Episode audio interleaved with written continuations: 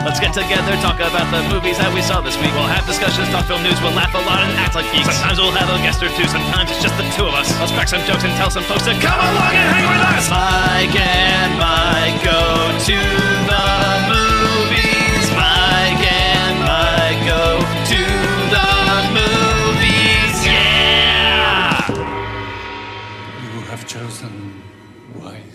Frankly, I find the idea of a podcast that thinks offensive. It's Mike and Mike Go to the Movies. I'm Mike Smith, and joining me, as always, is a man who carries a big stick and is the meanest motherfucker in the valley.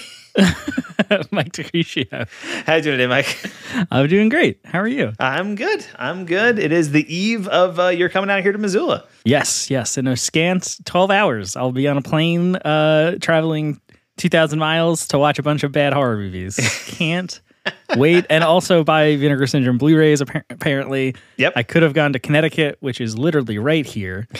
But nope. I'm going to go to Montana to their pop up uh, at the Camp Horror Film Festival. Yeah, yeah. Vinegar Syndrome is going to be hanging out uh, Friday and Saturday at the Camp Horror Film Festival here in Missoula, uh, which we've been talking about on the podcast uh, for the last couple of weeks. Of course, Charlie McCorn uh, was a guest in the podcast recently. And yeah, that's going to be happening this week here in town. Uh, I think uh, the day that this podcast comes out will be the first day of the Camp Horror Film Festival. So, uh, yeah, if you haven't gotten your tickets for uh, the various movies and stuff that you want to see, uh, you should do that because it's going to be a lot of fun. And uh, me and Mike will probably be there. Yeah, yeah. If anybody says hi to us, that'd be crazy. Imagine that'd be nuts. if if it turned out like a significant chunk of the audience was like Mike and Mike heads, like Yeah. Absolutely. Exactly. That's what I'm saying. yes, absolutely. So yeah, if if you are listening, come out to the Camp Horror Film Festival. Say hi to me and Mike. Uh, you'll see us there. There'll also be like big advertisements for our podcast there theoretically. So uh, yeah, should be a good time. We're, we're moving on up. Exactly. But uh, yeah, so that's happening this week. Mike D is going to be out here in Missoula. And uh, I think last week we were like, well, should we even like record an episode today? And because you're going to be out here, we can even do it in person. But timing didn't quite work out that way. Uh, so I was like, well, we should we should record an episode anyway. Yeah, we've both been watching a you bunch of stuff. out. Yeah, exactly. So uh, we're doing some uh, random discussions, just some stuff we've uh, been catching up with uh, over the last couple of weeks. And uh, Mike D has been watching a lot of the same stuff he watched uh, a couple months ago. Look, you know, you don't have to say it that way. However, that's exactly what happened. Entirely accurate. So uh, Yes. we're gonna we're gonna get into what that is in just a minute. First. Got to tell you that all of the theme songs that uh, you're going to hear this episode were created by Kyle Cullen, who you can reach for your own theme songs at Kyle's Podcast Themes at gmail.com. Our logo was designed by Mac V, whose art you can find at Fearless Guard on Twitter. And if you ever want to contact us and respond to something we did in the show, you can tweet at us at Mike and Mike Pod. And now, let's get into some discussions. Watch this. These are my discussions. Just when I thought I said all I could say, my buddy and I talk about movies we see. These are my discussions. There is so much to see, you and me. So we're gonna talk about movies for our discussions. All right, it's time for some discussions here on Mike and Mike Go to the Movies. And Mike D, since you talked about these movies recently, let's just get these out of the way first. yes. what have you uh, been watching this week? I watched this past weekend all six of the Mission Impossible movies. Yes. Now, if you're a longtime listener of this podcast, and by long time I mean maybe like two months ish or so, uh, you may Yeah. recall that uh, Mike D in a discussion segment uh, talked about watching Mission Impossibles four, five, and six. This time you watched all six. Correct. Yes. And I don't remember exactly why. Uh, somebody was talking about in the Discord that I'm always hanging out in, uh, where we watch movies all the time. Somebody's like, "What's the next like franchise we're gonna watch?" Uh, you know, we we did the all, all the Fast and the Furious movies over quarantine. You know, Sure. we did. Uh, you know, we do this every now and then. And somebody mentioned Mission Impossible, and I was like, "All right, I'm in." Say less. Uh, so like I got them all, um, and I don't really know why. This past Saturday, it was just like one o'clock. We were hanging out, and it just quietly turns out one, two, and four uh, are all on Netflix right now uh, for the rest of August. So I went on Netflix and just quietly started like started streaming on Discord. Didn't say Yeah. anything. uh, we just watched Mission Impossible, and then I was like, "Oh no, what happened?" And I started Mission Impossible two. Um, so I basically I hijacked the Discord like I always do, and Sure. yeah, it was a lot of fun. You know, we watched one, two, and three on Saturday, four, five, six on Sunday, uh, and it was a fun time. And and the thing that I really want to talk about this one this time around is I forgot how good Mission Impossible One is. It's Oh, been yeah. a long time since I've rewatched that one. Yeah. I think I think especially in like the the stunt shadow of like four, five, and six, like the insanity of the heights, like literally uh, they go to in those movies. Uh, I feel feel like one, two, and three uh, kind of get forgotten about or whatever. But yes, the Mission Impossible one, like that's the, that's a fucking Brian De Palma thriller, you know? like it really leans in. He really leans into it, uh, and that's very fun. And it was fun to like sort of rediscover because I forget. I don't know. It's been a long time. We didn't. I think we did like a retrospective or rewatch kind of thing a couple years ago, maybe. Yeah, I mean, I'm not sure if we like actually recorded like a retrospective per se, but I know that I rewatched all of them before Fallout came out. That's Uh, probably it, And I think. I did the same thing before Rogue Nation came out. Like I, th- I Yeah. think uh, I, definitely did it before Fallout for sure. Actually, I think when I did it for Fallout, I think that was the first time I had ever seen Mission Impossible Two. That sounds right. So yeah, but I, I- the first one, and that was kind of my thinking when I saw the first one. Then rewatching it for Fallout, I was like, this movie's like really terrific. Just a, a, a great like '90s blockbuster spy thriller. Like there's so many cool directorial flourishes in that movie. So much of it is so tense. You have Jean Reno in there. Yeah. it's wild, and you don't really think about it as much compared to four, five, and six because of all the crazy like because of what that franchise became. The first one is so different than Yeah. what the rest of the series ended up being. Yeah, yeah, and and it's just like so directed. I mean, the other, I mean, obviously it's John Woo and then J.J. Abrams and uh, Yeah. and all that. So like there are like you know serious directors and stuff, um, but like just all the Dutch angles and and shooting stuff from the floor, looking up, and uh, we just weird shit that Brian De Palma's like, what if we did this? Because he's Brian De Palma. Yeah. uh, that really make that movie uh, fun to watch. And then and then it just like cooks. It's two hours, and we, I was watching it, and I never once was like, okay, like all right, we can move on. Every now, all of a sudden, we're on the train at the end, and I'm like, what the fuck? Like what? How'd you do this to me, Brian De Palma? Um, so yeah, just re- rediscovering a movie that I watched a ton of times on VHS and like hadn't really watched probably a lot since then. What a, what a, what a blast! Yes. Mission Impossible One. Hot Yeah. take here on Mike and Mike go to the movies. Yes. What were your takes on uh, Mission Impossible 2 and 3 while we're here? I think it's interesting that the John Woo one is probably the worst one. I think um, it's weird, right? it's so weird. It takes a very long time until there's action, uh, and then when there's action, it's like holy shit, yes, this is fucking John Woo, you know. But it takes a long time to get there. I feel, and it's so weird how that one is just zero, like no consequences at all to the rest of the franchise. Right? Yep. He's like married to uh, Thandiwe Newton at the end of that, or not married, but like they run off together. Mission Impossible three gone. Mich- uh, it's Michelle Monaghan, right? Michelle Monaghan, who Michelle yeah, he's married to Michelle Monaghan in that movie. Right. And nobody else from two ever comes up ever again. Uh, and then Mission Impossible 3 is the entire emotional backbone for the next three, like, for it's the whole rest of the franchise is like have him having to leave Michelle Monaghan at the end of that movie. Yeah. And then she's dead, quote unquote, in four. Uh, and then, yeah, it's just all about that. Uh, that relationship becomes the French, like the backbone of the franchise. So it's weird how two is irrelevant and three is like kind of the, uh, the heart of the rest of the movies. Yeah, if this was a, if this was the Fast and Furious franchise, like Thandiwe Newton would have shown up in like Mission Impossible Seven, like would show up in Mission Impossible Seven or something, in Yeah. like a key supporting role, and people would be losing their mind. yeah, well, the, one of the things I'm excited for, which I s- didn't realize, is that uh, in not Fallout, well, it's the next Dead Reckoning. Dead Reckoning Part One, Mike. part one. The guy like Kittredge, the guy that plays Yes. Kittredge, is back.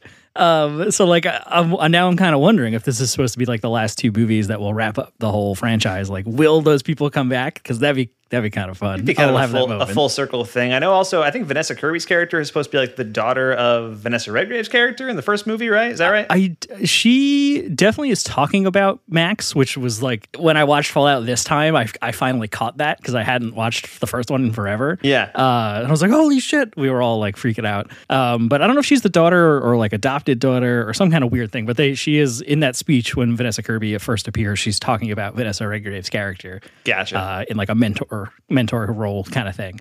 So yeah, that's very cool. Also, so like I'm hoping just uh, let's just tie it all together in a fun neat bow. You know. yeah, definitely. Mission Impossible Three thoughts. Uh, just kind of throw those out there real quick, Mike. just too shaky. You know, Fu very fun. The action's really cool. Uh, Keri Russell for ten minutes. Why? She should have been in the whole the whole thing. She was great. Yeah, I mean, really, it's because uh, she was on Felicity, right? The uh, which J.J. Abrams Oh, yes. produced or created or whatever. that right? tracks. Yeah, Uh, so I think that was more why why she was in the movie for sure. yeah. Uh, I wish I wish Maggie Q was still around. She's great in three, and and uh, Philip Seymour Hoffman is maybe one of the best uh, like acted villains, and and it's such a fascinating type of villain because it's not a like physically menacing persona that he is. He is Yeah. just terrifying, though. He is so powerful in that movie without being like I can beat you up kind of scary. Yeah, Uh, yeah. I mean, he, he really like powers the movie. I think that performance, Philip Absolutely. Seymour Hoffman's incredible uh, in three. Yeah, I got to do I got to do a rewatch one of these days. You've done two rewatches in the last two months. and it's fun. It's fun too to see Simon Pegg be in three as like basically a cat like a buddy cameo for J.J. Abrams. Yes. he's just like the tech guy in the like main office. It's got nothing to do with it. And then in four, oh, I passed the field exam, and now he's like the main dude. Uh, Yeah. So that's that's pretty fun. Yeah, definitely. All right, so that's the Mission Impossible franchise. Uh, which actually, side note to that too, uh, like you said, Maggie Q should have come back, which that would that would have been cool. I've always thought that Paula Patton should have been back in more movies too. Absolutely. Yeah, Ghost yeah. Protocol, she's incredible in that movie. Like it's, I mean, you know, the, the female co-stars like never really recurred until Yeah. Rebecca Ferguson came around, uh, and then everybody is like just could like undeniably like, well, Rebecca Ferguson's incredible.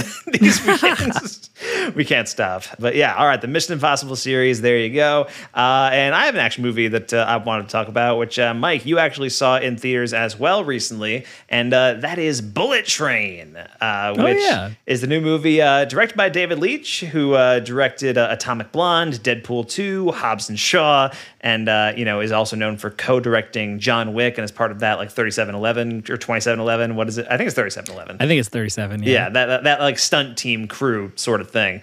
But yeah, Bullet Train is a movie uh, starring Brad Pitt in the lead role, as well as a huge ensemble of characters, including uh, Joey King and Aaron Taylor Johnson, uh, Brian Tyree Henry, uh, and a bunch more that are actually like almost like spoilers to like reveal who is in this movie because like every time somebody turns around, it's like, oh, it's a new cameo from this person.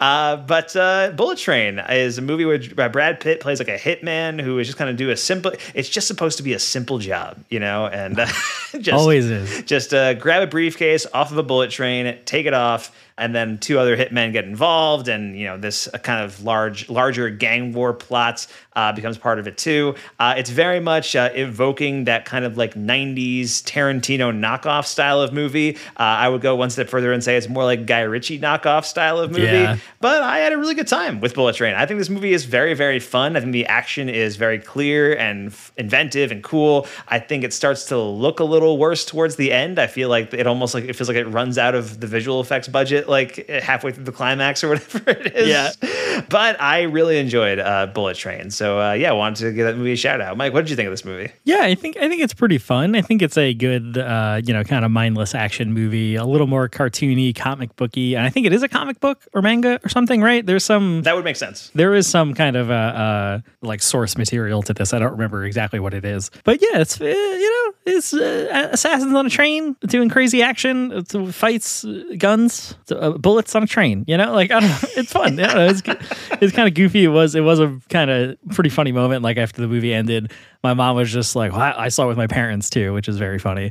Uh, my mom was just like, yeah, it's like a Guy Ritchie movie, and I was like, yeah, yeah, it was, um, which is hilarious for my mom to like make that snipe. Right. Um, but yeah, Bullet Train. I don't know. I didn't. I don't think I like loved it, but I didn't not like it. You know, it was, it was a shoot 'em up, shoot 'em up, violent tra- Yeah. train comedy. I don't.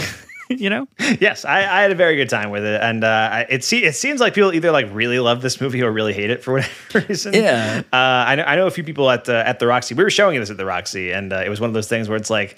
This seems like it's a little like outside of our general wheelhouse of the kind of stuff we show, but it's like fun that we're showing it. Did pretty well, and uh, I remember there was like one group of people that uh, came out. It was like this older group of like six, 60 year olds. Uh, it was like four people that came out, and they were like, "That was like the best thing I've ever seen in my life." Like they were going nuts for it.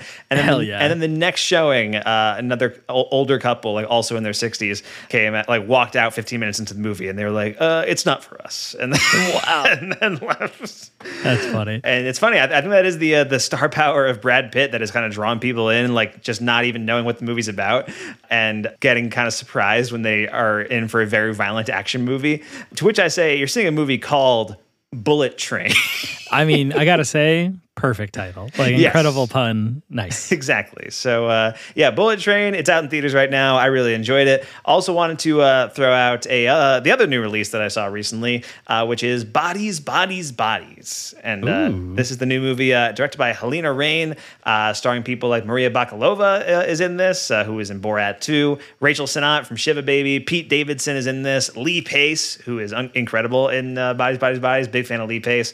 Uh, and this is a slasher movie about a couple of te- like a group of teenagers who are hanging out in a house during a hurricane, and uh, they play. They have this like you know party game they play called Bodies, Bodies, Bodies, where one of them has to you know it's basically a werewolf. One of them has to be like the murderer, and Right. you know somebody ends up getting killed, and they have to figure out who it is and that kind of thing. And then the game turns real. Uh, and uh, you know this movie, I it's pretty it's it's fine. It's it's a fine time. I mean, I, I, the selling point for this movie that I think a lot of people have been talking about is the fact that it's a slasher movie, but it's also supposed to be this like Gen Z satire uh, kind of thing. And I think the Gen Z satirical elements are pretty forced onto the movie, especially towards the end. But I think Rachel Sennott especially is given an incredible performance. She's like locked into what this movie needs to be, and she's very fun. Also, Lee Pace who is playing the like older dude that one of the girls is seeing in the it, like you know these are this is like a group of like you know teenage to 20 year olds right? Yeah. and lee pace is like almost 40 and he's like this dude who is like just shirtless the entire time and he has like long hair and it just has like this like very laid back vibe about him. Uh, and he's very very funny. And i think the movie peaks very early uh, because he's like completely out of place with like the rest of these kids Right. uh, and it peaks very early when he like takes a sword off of the wall and slices open a champagne bottle with it. it's like incredible. Did you see all the the stuff, the behind the scenes stuff that he was practicing that with his sword from The Hobbit, like at home, like to get that move right? Uh, and he did some interview when he was just like, "Yeah, I don't like I had to make sure I could actually do that, and I have a sword at home." there you go. I mean, it, you know, the practice paid off because it is uh, it's really incredible at the movie. That's awesome. Uh, and yeah, there's there's some moments that I found pretty funny. Um, I, th- I th- and I think as a slasher, like I'm always just kind of down for a slasher where kids are getting killed, right? So Yeah. uh, you know, in, in that respect, it's kind of fun. I think the twist at the end is uh, is what it is. But yeah, bodies, bodies, bodies. eh, It's an okay time. Yeah, that's I haven't seen it, but I saw the trailer for it, and I could tell when it's just like kind of a montage of them saying Gen Z stuff. Yeah. I was like, this is gonna be so fucking annoying. Um, so I don't know. I want to check it out, but maybe probably not in theaters. You know, I'll wait till it comes out on Yeah. VOD and, and watch it that way. Fair enough. All right. What else you been watching, Mike? Um, next thing I want to talk about is uh, a movie on Netflix that came out, I think, a couple weeks ago called Day Shift. Uh, and this is uh, directed by J.J. Perry. Fighter and at the night shift. F- correct. Yes. yeah, sort of. You're right, though. uh, which, do you know anything about this movie? Have you heard about this? Oh, uh, is this the uh, the Jamie Foxx vampire movie? that's the one. Yeah. Okay, yeah. Um, yeah, it's Jamie Foxx. Uh, Dave Franco is in it. Uh, uh, Snoop Dogg is in it. Nice. And yeah, Jamie Jamie Foxx uh, is a vampire slayer that you know he's having uh, the classic can't make enough money. His ex wife is going to move if he can't pay the for whatever the movie tax. I don't know. I forget exactly what it is. The MacGuffin tax. Uh, Right. uh, and take his daughter away with, with her. So he um, has to go back on the. He's like an independent guy right now. He's got to rejoin the Vampire Slayer Union, and he gets put on the day shift where there's no vampires because it's the daytime, and he needs that money. Um, and it's pretty fun. I think the action is really cool. JJ Perry, who was on uh, an episode of the movies that made me, Joe Dante's podcast, which Joe Dante like loved this movie, which is very funny. Yeah. Um, is part of the 37, 87, 11, whatever the hell it is, uh, the Chad Stahelski, David Leitch crew. I think I think it actually is eighty seven eleven. I'm I think sure. it is 87. Yeah. Um, he's part of that, or at least tangential to it, and it was a stuntman himself and all this stuff. So the action in it is really cool. Uh, and he talked about on that podcast having this idea to have it all the vampires be contortionists and filmed in reverse. So they just look extra creepy as fuck. So it's this really cool, janky fight style that they all have, and all the fight scenes are cool, like, you know, lo- look off putting and weird. Uh, super violent. Um, the only, it's fun. I think it's a big, dumb action movie if you look at it on that level. But on another level, it's like this really weird anti union screed because the union is just in Jamie Foxx's way the whole time. And that's such a weird choice to make in 2022. Um, But I'll put that aside. Uh, it's very fun. Um, Dave Franco, I don't did I say that? He's in this also. He um, gets assigned as a union rep to Jamie Foxx to like shadow him and make sure he doesn't do any violations. And David Franco is just such a good like scrawny, I'm so scared kind of guy in all those like giant action fight scenes. Um, Yeah.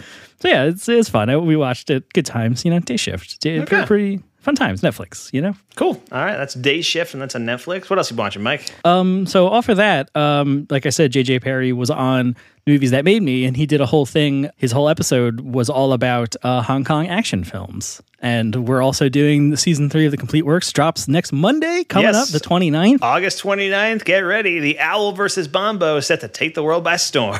coming in hot. Um, and so he was a stuntman in Hong Kong in the late 80s and 90s, uh, JJ Perry. And he was talking about Corey Yuen and uh, S- Sammo Han, all these people that like we've been talking about on uh, the Complete Works. And I realized that I need to watch other stuff besides just the Michelle Yeoh movies that we're watching. I need to broaden, broaden the horizon, have a Sure. larger pool of references. Um, and also, Michelle Yeoh is in Police Story 3. So, Police Story 1 is on uh, HBO Max right now. And I was like, what better time than now? So, I threw in uh, Police Story, uh, directed by Jackie Chan, starring Jackie Chan, of course. Uh, and yeah, I know I've never seen this before. And I know this is sort of like the big one or one of the big ones for him. Yeah. Um, and I'm definitely, it's, it's fun to go back and watch young Jackie Chan because I'm really probably only familiar with like him coming to Hollywood in like the late 90s when I was a little kid. With those Rush Hour, movies. Shanghai Nights, Jackie Chan. Yeah, just tuxedo, you know, like all that kind of shit. Um, We all remember the tuxedo, who everybody. could forget that? Um, he had a tuxedo that fought for him, I think, right? Was that I, th- I think it's a robot suit. Yeah, it's something Yeah, like yeah. that. Yeah, stuff like that. So I was like, let me go back and start with the big one, I guess, a police story. And yeah, man, the the whole opening scene where they're like raiding this kind of like shanty town where there's this like drug lord, and it's just uh, erupts into this giant shootout, which culminates in them driving their cars down the mountain through the shanty town. Yeah. where there's people on the roofs, like for real, um, which is insane, and the shit exploding. And it's just the most bonkers stuff, and uh, yeah, I think uh, it was a lot of fun. It's it's kind of the, there's a few moments um, towards like the middle of the movie. It's a whole big like we talk about or will be talking about a lot on, on the Complete Works episodes. There's a whole big convoluted plot. Um, Yeah. uh, but there's a big fight scene like around a couple cars in a parking lot where Jackie Chan multiple times somersaults backwards and forwards through the back seat out open windows uh, around this car, and you're just like, one, how is this possible? right? Two, I understand everything about why this man is the legend that he is. You know, like you're just seeing that those stunt, those those moves, those stunts, you're just like, ah, it's all it all becomes clear now. It's all coming together. Yeah. So I'm very excited. Police Story 2 is also on HBO Max, and I think they're probably both also on the Criterion channel. I didn't look, but I think they probably are. yes, because Criterion put out a, uh, a disc uh, a while ago with both movies. Right. Yeah. And with everything going on with HBO Max, who the hell knows what'll, what'll still be there by the end of the this episode. Yeah, they, Um, they could be erasing it as we speak right now. yeah. Yeah. Um, so, yeah, I'm going to check out Toy, uh, Toy Story. I'm going to check out Police Story 2. You should check out Um, Toy Story also. It's pretty good. I might check out Toy Story. Uh, Police Story 2 before we get there for the, the Complete Works episode. I'm very, very excited. Nice, yeah. I mean, the original police story. Uh, I saw it as part of the uh, when I when I first moved to Missoula. Uh, I discovered that uh, the Roxy every New Year's does a kung fu movie marathon, which you, yeah. which you can just like go to. You buy a ticket for like you, it's like ten bucks, and you can just go and you can kind of just come and go as you please. Like you can go watch one movie, or you can go hang out for the whole thing. I didn't know anybody in Missoula at the time, uh, so it was like New Year's Eve. I had nothing to do, so I just went there at noon, sat down, and watched six kung fu movies. Wow. Uh, the second one was Police Story, and uh, my world was forever changed. it Yeah. was incredible. Have you ever seen um, Armor of God? I have not. I think that's another Jackie Chan movie because JJ Perry also on that episode referenced Armor of God um, as like an inspiration for Day Shift. And then on the film cast, Dan Trachtenberg was on talking about Prey, and he also referenced Armor of God as a Okay. uh, like influ- influence for Prey. And I was just like, what? I got what is happening? I didn't have time to look for that, but I so I was like, well, I'll settle on Police Story. Uh, but yeah, I was just like the the Hong Kong action film is in is in the ether right now. I there you I'll go. say. Nice. All right, I have to check that out at some point. I know. I know a lot of the Jackie Chan movies are on Criterion Channel. Not a lot. I mean, he has so many movies, a bunch. uh, but a good, a good chunk. I mean, a lot, a lot of the '70s stuff I think is on the Criterion Channel. Uh, so worth uh, kind of checking out some stuff there. Uh, but all right, that is Police Story, which is on HBO Max right now. And then uh, I wanted to talk about another cinematic masterpiece that uh, I had never seen before, also on HBO Max, actually. Uh, weirdly enough. Uh, and I think actually I watched it because it said it was leaving HBO Max pretty soon. And actually, actually the reason I watched this movie specifically is because I woke up at like 6 a.m. or it was like 5:30. My girlfriend went to work, and uh, I, you know, had, had the day off, and I was like, oh, I want to sleep in, but like I. Um, I'm awake now. I can't go back to sleep. Like I, I was like tossing and turning, couldn't go back to sleep. So it was 6 a.m. and I was like, you know what? I'll go watch a movie, and then if I feel tired afterwards, I'll just like take a nap or something. Uh, and that's exactly what I did. But I didn't want to pick anything that was going to be like you know too intellectually taxing or whatever, in case I actually fell asleep while watching the movie. Right? Can't put on Antichrist and fall asleep. you know? Exactly. Yeah. Uh, so so I went on HBO Max. I was surfing through, and I saw that Deep Blue Sea was expiring off of the service, and uh, I had never seen it before. So I was like, all right, well, you know what? This feels like one that I should have seen at some point. But if I fall asleep while watching it, I'm not going to feel too bad. about it. Did you fall asleep? I did not. I stayed awake through the whole thing because this movie rips. Fuck yes. yeah. I mean, it's this movie's colossally dumb. Like it's really stupid. but you know it's smart. The sharks. the sharks are so smart in this movie. Uh, so in this movie, uh, Saffron Burrows uh, plays a scientist who is working to cure Alzheimer's by experimenting on the brains of sharks. So already Yes. we're in Go the, on. Yeah. Uh, and in the process, she accidentally makes the sharks super intelligent, as you do. Uh, and so everybody who's on the base that are like looking at the sharks are suddenly endangered. The base is like collapsed, and the sharks are like systematically hunting them down one by one. And this movie has an insane cast. Uh, Samuel Jackson is the guy who's like you know f- funding the whole operation. You also Yeah. have LL Cool J as the chef, uh, and I knew they were in the movie. I did not know that Thomas Jane was in this movie, and I did not know that Stellan Skarsgård of all people was in this movie. Fuck yeah, he is. uh, also, Janice from uh, The Sopranos, Tony's sister, is in this movie. She's the radio tower person. Yeah. Uh, so. There's that too, um, but yeah, this movie is crazy. Uh, it's directed by Renny Harlin, um, who was the director of Die Hard 2. Also did The Long Kiss Goodnight, which is one of my favorites. Uh, Cliffhanger, which I also watched recently. Fuck yeah. Been on a Renny Harlin kick recently, and yeah, Deep Blue Sea is just a it's a wild time. Uh, it there is many moments where I like had to roll my eyes at how stupid this was and like couldn't believe this got like a theatrical release.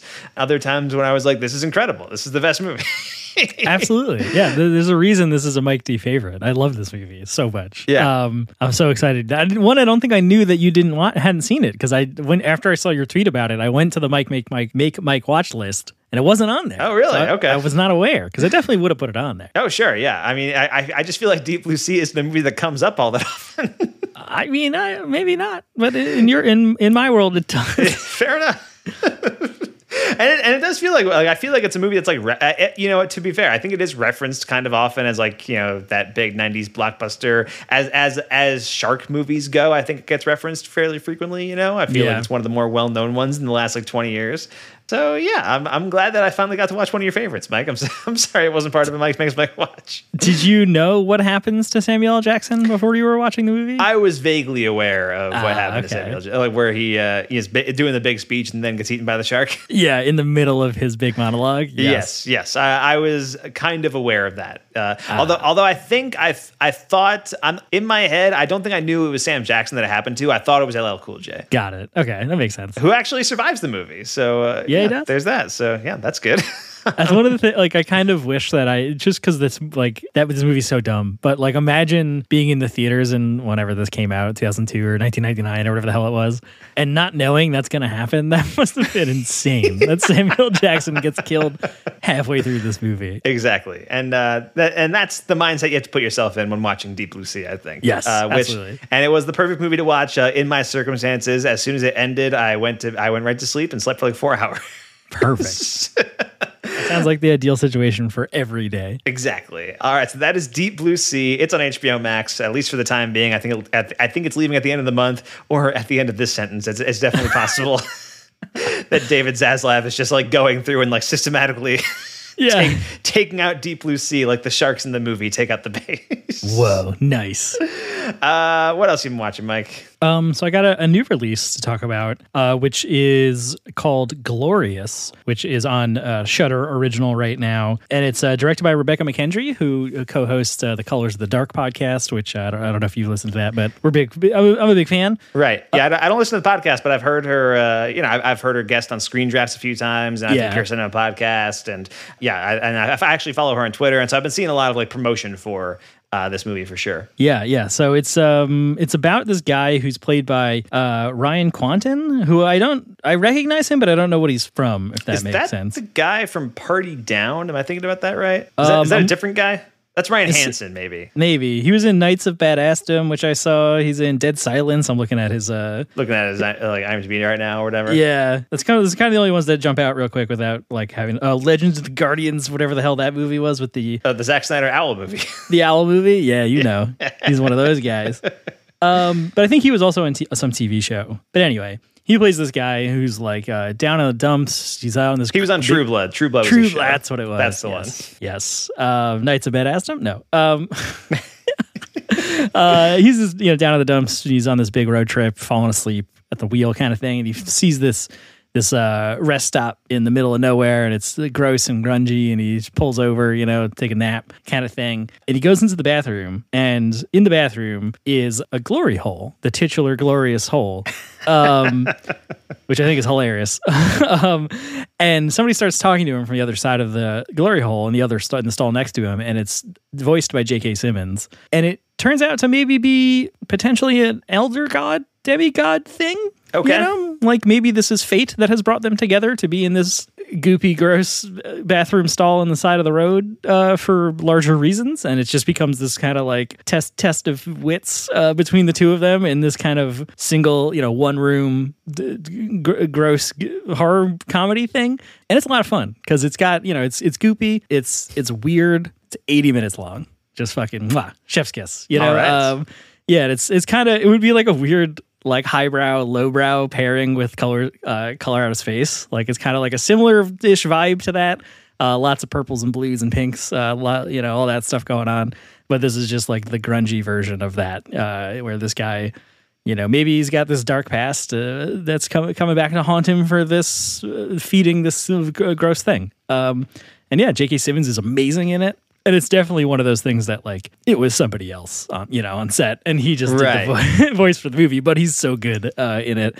And the main performance is very good. So yeah and I mean, it's cool. It's like a podcast the person that I, I admire and follow and, and she made directed a movie and it's on Shudder and it's like a big hit for them. So that's that's exciting. That's uh, that's that's glorious. Nice. It's just like last week watching uh, Prey directed by Dan Trachtenberg. you know? exactly. Yeah. Two in a row Uh, there you go. All right. So Glorious is on Shudder right now. Uh, I have a few rewatches uh, that I wanted to talk about here. Uh, first off, we had a buddy come by for his birthday. Actually, a listener of this podcast. It was Jake's birthday. Happy birthday, Jake! Happy Uh, birthday. If you're listening to this, and uh, yeah, we uh, ended up uh, taking over the Roxy and watching Starship Troopers after hours. And uh, Starship Troopers, man, uh, that movie rules. It's very good. I, it had been a couple years since I watched it, which actually the la- like this was my second time seeing it. Like I had watched it for the first time a couple of years ago.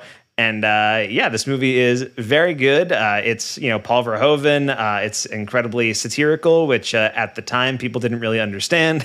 yeah uh, historically speaking. Like people just saw the movie, it got negative reviews when it came out, and it was like, considered militaristic propaganda. And then like years later, people were like, "Oh wait, that was the point. That was the whole."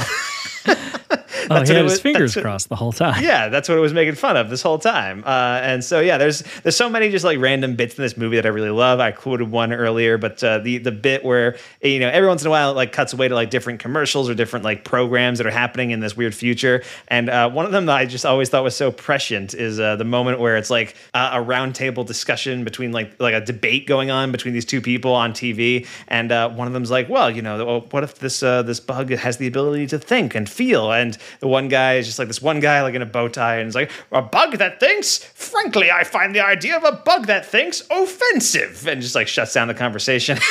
oh my god uh, and it was like, oh, this is just like watching Fox News now. It's great. it's the same then as it is now Exactly. So uh, yeah, Starship Troopers, 1997. It is a delight. Uh, also, recently rewatched Teenage Mutant Ninja Turtles. Uh, the live action the original live action TMNT movie, uh, which has Corey Feldman as one of the turtles. Uh, I want to say Leonardo, maybe it's totally Sure. possible. I mean, he's, he's just doing the voice. He's not in the costume, uh, from what I understand. Uh, but yeah, this movie I hadn't seen since I was a kid, and uh, the Roxy recently played it in the Roxy Garden, and uh, I was working it, so I got to watch the movie. And uh, yeah, this is a it's a fairly enjoyable time. All right. you know, as I, I have goodwill towards the turtles. I think the turtles are fun because you know they're just four teenagers living in the sewer, eating pizza. I mean, it's the dream, right? It's, it's great. Absolutely. And yeah, although they the Ninja Turtles ordered Domino's in this movie, which is like, come on, they live in New York City, uh, and they're ordering Domino's.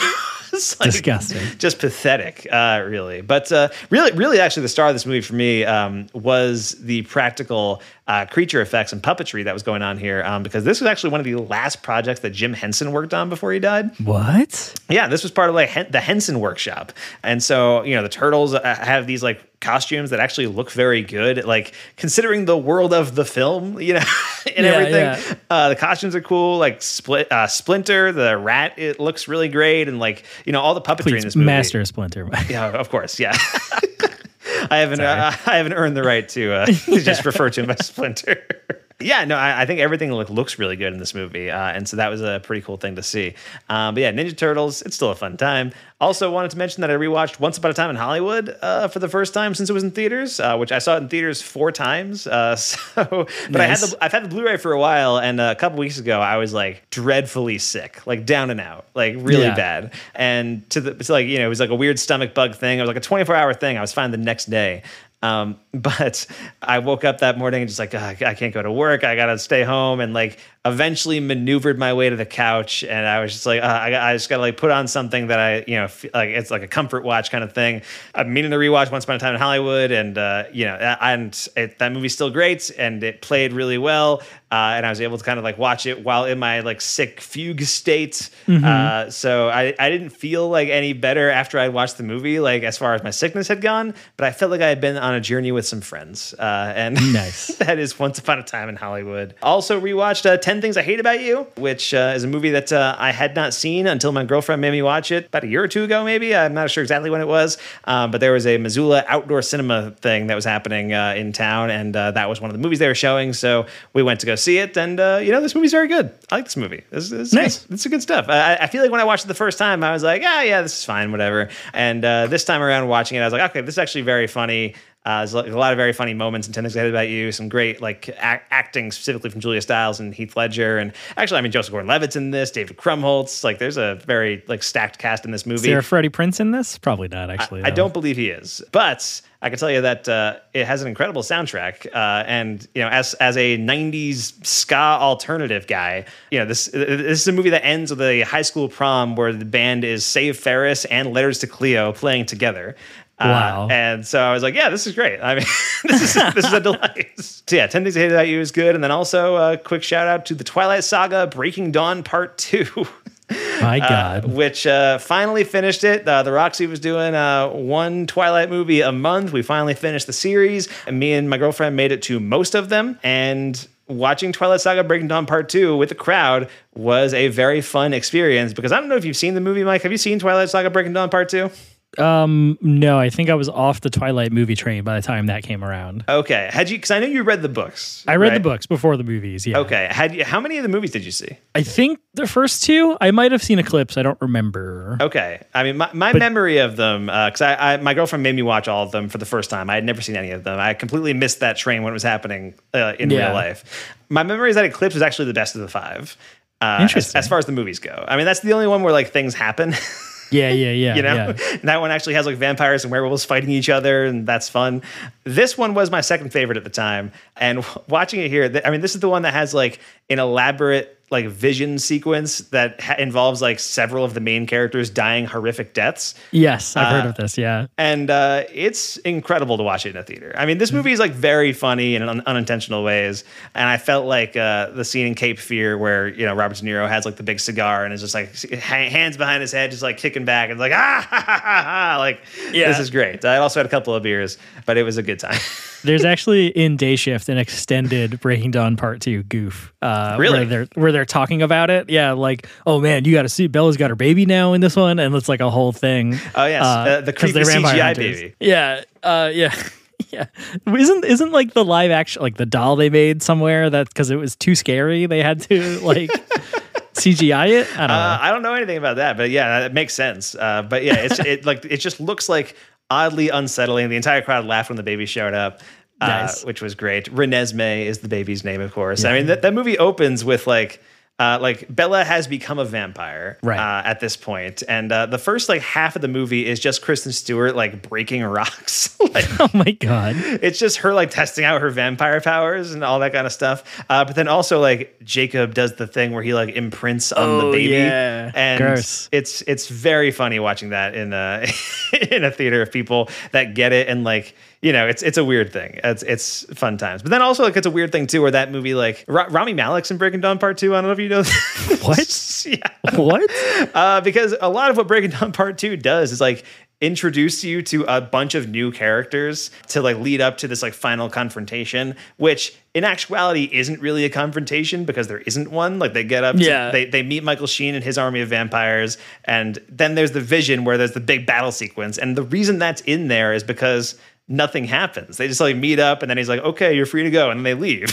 Yeah, yeah, yeah. so it's So like just- Volturi or whatever the hell, or, or something like yeah, that. Yeah, something like that. Um, but so that like half of the movie is just assembling the team of like these vampires that are going to help out the Cullens, uh, and it's all people that you've never seen before in the series. my god. you know, like at least when it happens in like Harry Potter or whatever, it's like okay, there's like characters that have been seeded out throughout the whole series that like you feel a connection to, and yeah, in Twilight it just feels like I, I don't know who any of these people are. Super weird, but there you go. So that's Breaking Dawn Part Two. I think it was uh, it was a very fun theatrical experience. I'm glad. Uh, what else you been watching, Mike? Um, well, real quick, you were talking about the. Uh, I only have one more movie, but uh, talking about the like special effects and, and the puppetry and stuff in Ninja Turtles um, made me re- remember that I didn't realize or had never realized that Rob Bottin did the special effects in Mission Impossible One. Okay. It was like the like I noticed the credit and I was like, no wonder all the masks and prosthetics and like all that shit looks so fucking good. It's Rob Bottin. Um, Right. So once again, want to really reiterate Mission Impossible One, good movie. Um, Nice. just, just to bring that back in case people forgot. Um, It is also the funniest thing that like a recurring element in the Mission Impossible series is like taking off the mask to reveal who you really are. it's honestly like uh, the six movie punchline when that works on Henry Cavill's character in Fallout after he makes fun of it. Right. Uh, is mwah, like just this like. Scooby Doo thing, like a, we- a weird relic from the '70s TV version of Mission Impossible that like otherwise this franchise has completely ignored. yeah, and it's fun, funny too. That and the the uh, like you know Tom Cruise almost touching the floor pose. Uh, it only is like story relevant in the first one, but then they just like do it a bunch in all Right. the other ones, uh, which just like for fun, like they did the thing moments. Um, so yeah. Anyway, I didn't mean to, go off on a whole thing about Mission Impossible again, but um, the last movie I wanted to talk about is another new release uh, from 2022 called Resurrection.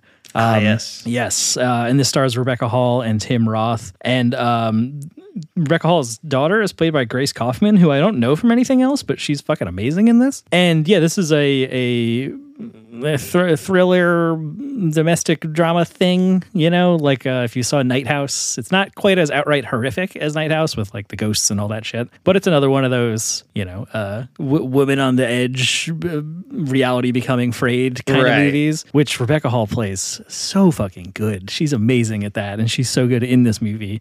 Um, and Tim Roth plays this guy uh, from her past, like an ex relationship kind of dude. And Tim Roth also plays that kind of deeply charming, pleasant kind of guy, but with this kind of undercurrent of I can do the most unspeakable things Yep. and like you know I can, uh, which makes the charmingness even scarier. Um, and the two of them together is just like fucking you know sparks, lightning, chemistry. Yeah. It's crazy watching seeing them go off uh, against each other in this kind of movie, and um, it has the add, added little benefit of being filmed entirely on location in Albany, New York, where we went to college. Uh, so every now and then you're like, oh shit, it's the egg. Um, oh, that's Clinton Avenue. Like you know, it's just like oh, that's all the landmark, you know, all the, all the spots in uh, Albany. So we had the little bonus of watching it and be like, oh, Pearl Street, uh, you know, like whatever. Somebody's running down the, sh- like out for a morning jog, and Right. you, you can know exactly where, where she's jogging. Um, so yeah, um, yeah, it's, and it's really good. It's, it's, it's, you know, maybe a little, a little like too, too, too, uh, too thematic. I don't really know how to describe it. Um, it's so like, you know, I referenced Antichrist before uh, as a goof, but like also that's sort of what this movie is doing. There's like a little Titane in here. There's Okay. a little like just weird, the uh, just weird shit going on, you know. But but yeah, uh, Rebecca Hall and Tim Roth together really like hammer this movie home and make it make it definitely worth watching. So I think right now it's available to rent on Amazon or like on VOD places, but in October it's coming to Shudder. So I don't know why it's b- b- pay to rent now and will be on Shudder later because streaming things are weird. But definitely keep an eye out for it when it hits Shudder later in the year because it'll be a good like Halloween, you know, spooky season watch. Definitely for sure. Nice. Yeah, I've uh, heard very good things about Resurrection. A friend of the podcast, Mike Ammons, also told me to watch this. So, uh, yeah, gonna watch that uh, when I can. Very excited about it. Um, yeah. But all right, that's Resurrection, and that's the end of your list, right, Mike? That's all the things. Okay. Uh, mostly I watched six Mission Impossible movies. Well, of course. so that messed up my other movie. Yeah, fair enough. Uh, I only have a few more things here, and they're all TV shows. Uh, the first episode of She Hulk, Attorney at Law.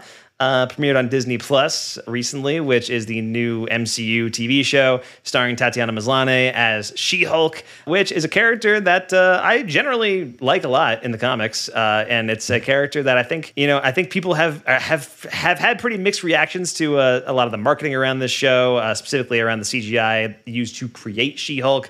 I will say I, I feel like I don't think it was necessarily as bad as a lot of people were saying it was, uh, and I think the pilot at least like it looks decent enough in. Uh, that's my take on it. But uh, yeah, I thought this was pretty good, solid, you know, enjoyable stuff. it's Nice. it's fun. It's uh, Tatiana Maslany plays Jennifer Walters, who's a lawyer, and then she gets she happens to be the cousin of Bruce Banner. The two of them are on a road trip together. So Mark Ruffalo is in the pilot episode, and they at some point a spaceship shows up, and they like cur- like careen the car the other way, and they get into a car accident, and blood from Ruffalo's cut gets into Tatiana Maslany's cut, and she becomes She-Hulk. There it is. Simple. Yeah, and so she has all the uh, the power of the Hulk, but she retains her own personality while being She-Hulk. She doesn't like turn into like a, the, a copy of the Hulk. She like still becomes herself. Right. Um, and so the first episode is just about that origin and like her exploring that, and it's mostly her and Mark Ruffalo hanging out for a half hour, uh, which is pretty fun. And the show is uh, kind of tr- being treated as if it's a comedy. It does like a breaking the fourth wall thing where she turns to the camera and explains stuff like Mm-hmm. uh, like a Fleabag style type deal. And it seems like it's going to be like you know every week there will be a different case that, that involves superheroes that she's involved with, which uh, you know I, I kind of think is a pretty fun idea. I know Charlie Cox is supposed to be back as Daredevil in this show. I know uh, Tim Roth actually is supposed to be back as Abomination. Uh, I think Wong is showing up because Wong's in everything. You know he's. Uh, so yeah, I, I think it'll be a fun time. But uh, first episode, solid enough. I had a good time. Uh, She-Hulk, Attorney at Law. Any interest? Mike DeCrucio. Kinda, sorta, but also not really. I don't know. I, I definitely, you know, I didn't see, uh, I haven't watched it, but I do do see the like side by side pictures and stuff. And my thing with the with the CGI is more like the design thing, where it's like, you know, Hulk, giant, huge woman version. Just hot, like it's you know, like it's that whole like female orc, male orc thing. Have you ever seen that? Like when uh, uh, Warcraft came out, where it's just like right? Yeah. normal woman but green uh you know it just feels not that in, in, like exciting or interesting um so yeah i don't know I, I mean maybe i'll check it out eventually at some point i did see like that like the classic mcu thinking uh, there i mean it's not c whatever marvel uh thinking they have like a really deep poignant uh like uh, that's what i forget exactly what the wording is about like when she-hulk uh, the character is talking about like women have to control their anger so Oh, they yeah, don't yeah, die yeah.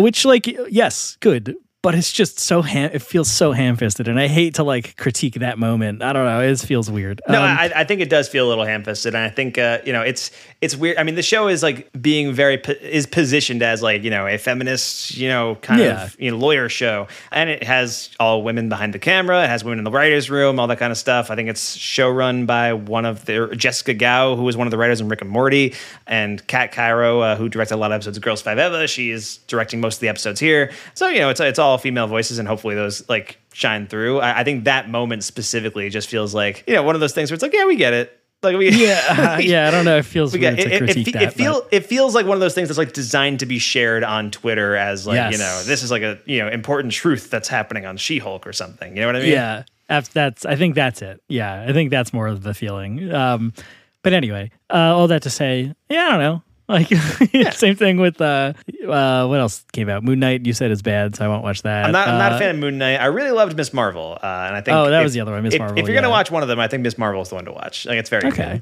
Right. Um, and and will probably be like you know in a year the most relevant of the ones to watch because she's going to be in the Marvels, right? The Captain Marvel Right. sequel. So if you end up seeing that, who knows? I don't know, but Yeah, I still haven't seen Thor. If you're if you're counting at home, yeah, I haven't seen it yet. which I believe hits Disney Plus soon. So you might be able to just like you know do, Okay. do your pirating thing and. Uh, You Yeah. know, uh, yeah, but there you go. She-Hulk: Attorney at Law is out on Disney Plus now. The first episode, at least. Also, watch the first episode of the uh, new Game of Thrones prequel, uh, which is called House of the Dragon, which is on HBO Max. Uh, and uh, yeah, it's pretty good, solid. Uh, you know, it's you know, are, are Yeah. you are, have you watched this, Mike? I have not. You know, who asked for this? Really, I guess is my question. I mean, I'm sure, like, I'm sure it'll be fine. I don't know. Like, I, to be honest, I don't really care. I'm not particularly interested in it. Maybe in a season or two, because that's what I did with Game of Thrones. Honestly, it was so like everyone f- fucking lost their minds. Maybe season three. I don't remember. I mean, but the Red Wedding was in season three, which is when it like really hit the zenith of like you got to watch Game of Thrones, like that kind Yeah. of thing. Yeah, and I just binged all of it, like, and caught up to it then. So maybe I'll do that with this if that, if the, you know, if end of season one, people are like, holy shit, you got to check this out. It's, to, but mostly I hope it's successful because I want Paddy Considine to just be happy. Uh, you know, like Yeah. I don't really care. I'm not invested in the in the show, but like I hope he does well. Hey, Paddy Considine plays the king in this show. He's Fuck like the, yeah. the king of the realm. He's King Viserys, uh, which yeah. So I mean, the, the idea of this is it takes place uh, like 200 years before the events of Game of Thrones, roughly. And actually, it's it, it starts with like an opening prologue, being like you know in the in the many years like the Targaryens did this thing, and it's like 172 years before the like the reigns of like Daenerys Targaryen, and then like all the words disappear, so it just says 172 years before Daenerys Targaryen, so you know Amazing. exactly. Incredible. Um, but it's, but it's about the uh, the Targaryen house, so like the ancestors of Daenerys Targaryen when they were in power in King's Landing, and uh, I guess the, it's going to lead up to the civil war between the two brothers, uh, Paddy Considine and Matt Smith. Uh, Matt Smith killing it on this Really? show, just unbelievable. He's just like scenery chewing villain out the gate. It's it's like what he was doing in Morbius. Uh, you know, a reference everybody will understand. exactly. Well, he's. I mean, if if there's one good thing about Morbius, Mike, it's Matt Smith. He's really All right. he's he's having a lot of fun in that movie. And yeah, I think it's uh, solid enough. I'm not somebody who's like super into like lore in general. I mean, you know, I or very rarely get into like the lore of whatever stories I'm watching. I just want to watch the stories, right? And this show feels like it is like lore of Game of Thrones, the show. Like it's just Yeah. like uh, the filling in backstory to an event 200 years ago, and every character is some somebody who has like the last name of a character that you know, you know, from the actual Yes. show and all that kind of thing. But I think the first episode is solid enough. I think there's like you know enough stuff there for me to hold on to, for me to keep watching it for a while. There's some well executed sequences, uh, particularly this like childbirth sequence, which is really really harrowing. And so yeah, House of the Dragon, uh, first episode impressions. I think it's totally solid and could be good. Question mark. Um, Yeah. but you know, I, and I and I really loved Game of Thrones when it was on TV. I mean, I was I, I watched it. Uh, I didn't watch the first season as it aired. Actually, I watched the pilot like the day after it aired, and was like, that was pretty good. And then never watched and didn't catch up with it. And then Yeah. after the first season finished, I was uh, I had heard great things, and I was like, okay, well, I, I guess I got to get back in on this. So I rewatched it and went through the first season. But I was on board with Game of Thrones from like season two on. Um, You know, just kind of watching it weekly and stuff. And so it had been a journey, and uh, it was a journey that kind of petered out toward the end. You know, I think that final season is like universally agreed upon as like, well, this is pretty bad. Yeah, yeah. And even at the time, I feel, and you know, I, I think there's still elements of that season that kind of worked for me, but like for the most part, it's like this feels like it should have been like two seasons worth of stuff that you condensed into six episodes. Um, Yeah. And I think House of the Dragon uh, is very much focused on just like the politics of this era and all that kind of stuff, which the early seasons of Game of Thrones were. And it's actually interesting because it's Game of Thrones without all the different locations and different characters that you're following. Um, Really? Yeah, because you're really just following the Targaryen characters and you're only in King's Landing. Like you're just there. Huh. Uh, at least in this first episode. Uh, Right. and so it, it's kind of like interesting to see like the Game of Thrones world in a different kind of format. But yeah, so that's House of the Dragon. First episode is on is on HBO Max. I believe it crashed the platform when it Yep. when it first aired uh, because like 10 million people were trying to watch it at the same time. So I guess it's popular. Good for them. or at least people were interested enough to check out the first episode. yeah, yeah, yeah, and that's kind of you know, hopefully, hopefully it does well, and I'll, I'll end up watching it once people tell me if it's good or not. yeah, definitely. I also wanted to mention that the uh, the daughter Targaryen, I forget her name, I think Rhaenyra or something, but like uh, the daughter Targaryen looks unbelievably like Emilia Clarke. Like just like Really? like uh, the, the actress they got to play her just like looks a lot like her, and it's like okay, well that's that's very good casting. That's fun. You know? I like that. But there you go. So that's House of the Dragon. And then finally, uh, wanted to pour one out for my favorite show on TV. It is officially over. Uh, Better Call Saul. uh, a, a show that uh, we rescheduled the last like three or four weeks of the podcast for so that I could watch them live. Yes. Yeah, Better Call Saul just finished its final season, its sixth and final season, and it ended with a finale that I think was incredibly satisfying, both for fans of Better Call Saul, um, but also for fans of Breaking Bad. I mean, that, there's a lot of overlap I know between the, those two circles. Yeah. Um, but I, but I think you know the uh, you know and spoilers in general for the last few episodes of Better Call Saul, I guess. But I think people who've been watching the show know that like for the most part, the show is a prequel to Breaking Bad. But at the beginning of every season, they would do like a flash forward to show you like what Saul's up to in the post Breaking Bad timeline, like what he's Right. doing out there in Nebraska, I think it was. And so the last few episodes of this season, like the, the series, have all been post Breaking Bad with occasional flashbacks that in like from during the Breaking Bad era that would inform what's happening, you know, later on.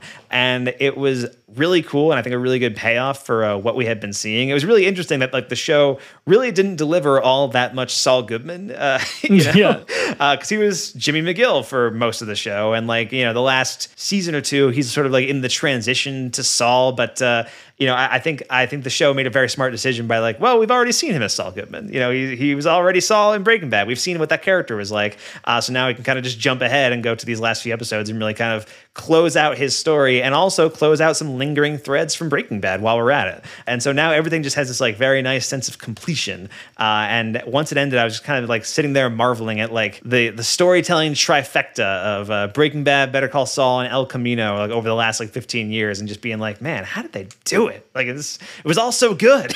Yeah. I recently, I forget, why did I watch? I went back and watched some random episode or episodes or whatever of like early Breaking Bad. yeah. Um, and that show is set a couple years before like the present day, if I remember. Yes. Well, Um, I, I think the first season is set in like 2007 or 2008 because that's when it aired. Um, Right. But then the entire show takes place over the course of a year. Uh, That's so, right. So everything in like everything that happened in Breaking Bad is supposed to take place in like 2008 or whatever. Yeah. um, but there, yeah, it was just the, the like that weird hyper spe- hyper specific like late aughts technology with like the flip phones and all that shit and the Yep. beepers and yada yada yada. Uh, it was just like this is so fucking crazy that it's this far gone. Like it's been that long that that's Yeah. what the show looked like. Um, you know. So yeah, you know, I don't. Maybe I'll wait till people tell me Better Call Saul is good before I watch it. Yeah, you should watch it, Mike. It's great. I mean, uh, I mean, now that it's done, I really have no excuse. yeah, So, I mean, I, I think the the first five seasons are on Netflix. Uh, so you know, by the time you finish it, maybe season six will be up there. I do know that uh, producer Colin was just asking around uh, because the first half of season six is off AMC Plus, and he's finally caught up in season five, like on Netflix now. Wait, the first half's gone. Yeah, now it's just the back half. So he's like, I guess I just gotta wait now. Ah. What a Um, worthless fucking app. Bizarre. Yeah, very strange. Uh, I mean, I, I was able. I was. I have cable, so I was able to watch it just on AMC normally. Um, Yeah. But uh, I heard nothing but complaints about AMC Plus, uh, and I think on the night of the Saul finale, like it was kind of the same thing with the House of the Dragon, where just like AMC Plus was not meant to house more than like a million people trying to watch it at once. Yeah, yeah. I'm, I'm very scared for Shudder that that will get folded into that because they're owned by AMC. Right. Uh, but so far they've they've not that hasn't happened, and I don't think there's any like inclination that it will. But just the way everything's been going right now, I'm like, no no streaming service will survive. Yes. basically. Yeah. HBO HBO Max is currently in the process of being gutted, so we'll see. Yeah. We'll see how that goes. I mean, yeah. Who knows? Maybe maybe it'll all work out. Maybe Filmstruck will come back. if all if at the end of this we get Filmstruck back, it will have all been worth it. when, when the streaming services are in ashes, then Filmstruck will rise. Yes, exactly. Uh, all right, and that I believe brings us to the end of this week's episode, Mike. Yeah, yeah. We talked about a lot of stuff. Yes, we did, uh, and I know you got to get to sleep because uh, you are flying out here in the morning. Yeah, yeah. We're com- we're coming up on the time where I need to go to bed. yes, exactly. all right, so uh, I believe that brings us to the end. So, Mike, where can we find you online this week? You can find me at MD Film Blog on Twitter and Letterboxd. If you'd like to donate to support the show, you could do that at our Kofi page, which is kofi.com slash Mike and Mike Pods, plural, because we have two podcasts. Yes, we do. You can find me online online at uh, M Smith Film Blog on Twitter, Mike Smith Film on Letterboxd, and Radio Mike Sandwich Instagram. Uh, thanks so much for listening to Mike and Mike Go to the Movies. I'm Mike Smith. That's Mike Decree Show. Don't forget to rate and review the show on Apple Podcasts or any other podcast app. And if you want to contact us, you can tweet at us at Mike and Mike Pod. You can find the rest of our podcasts on Rapture Press alongside many other podcasts, but all kinds of comic books and movie news and all that good stuff. Uh, and next week, uh, we'll be doing a Camp Horror Film Festival recap, I think. Right, Mike? Yes, yeah, maybe together in person, depending on if we could figure that out. Yes, yeah. Actually, I was just talking to uh, our buddy Kyle, who edits these podcasts, and he was giving me tips on how to do that the other day. Excellent. So, uh, yeah, well, uh, maybe we'll be able to do that. We will see what happens. And uh, Complete Works Season 3, August 29th. yes, yeah. Complete Works getting ready to launch August 29th, uh, the Michelle Yeoh season of the podcast, and The Owl versus Bombo, a movie that everyone knows and loves, uh, is going to be is going to be the first episode, uh, August 29th. It's going to be a fun time. Yes, I'm very excited for people to finally hear it. Yes, absolutely. All right. So that is going to be the end of this week's episode of Mike and Mike Go to the Movies. We'll see you on the other side.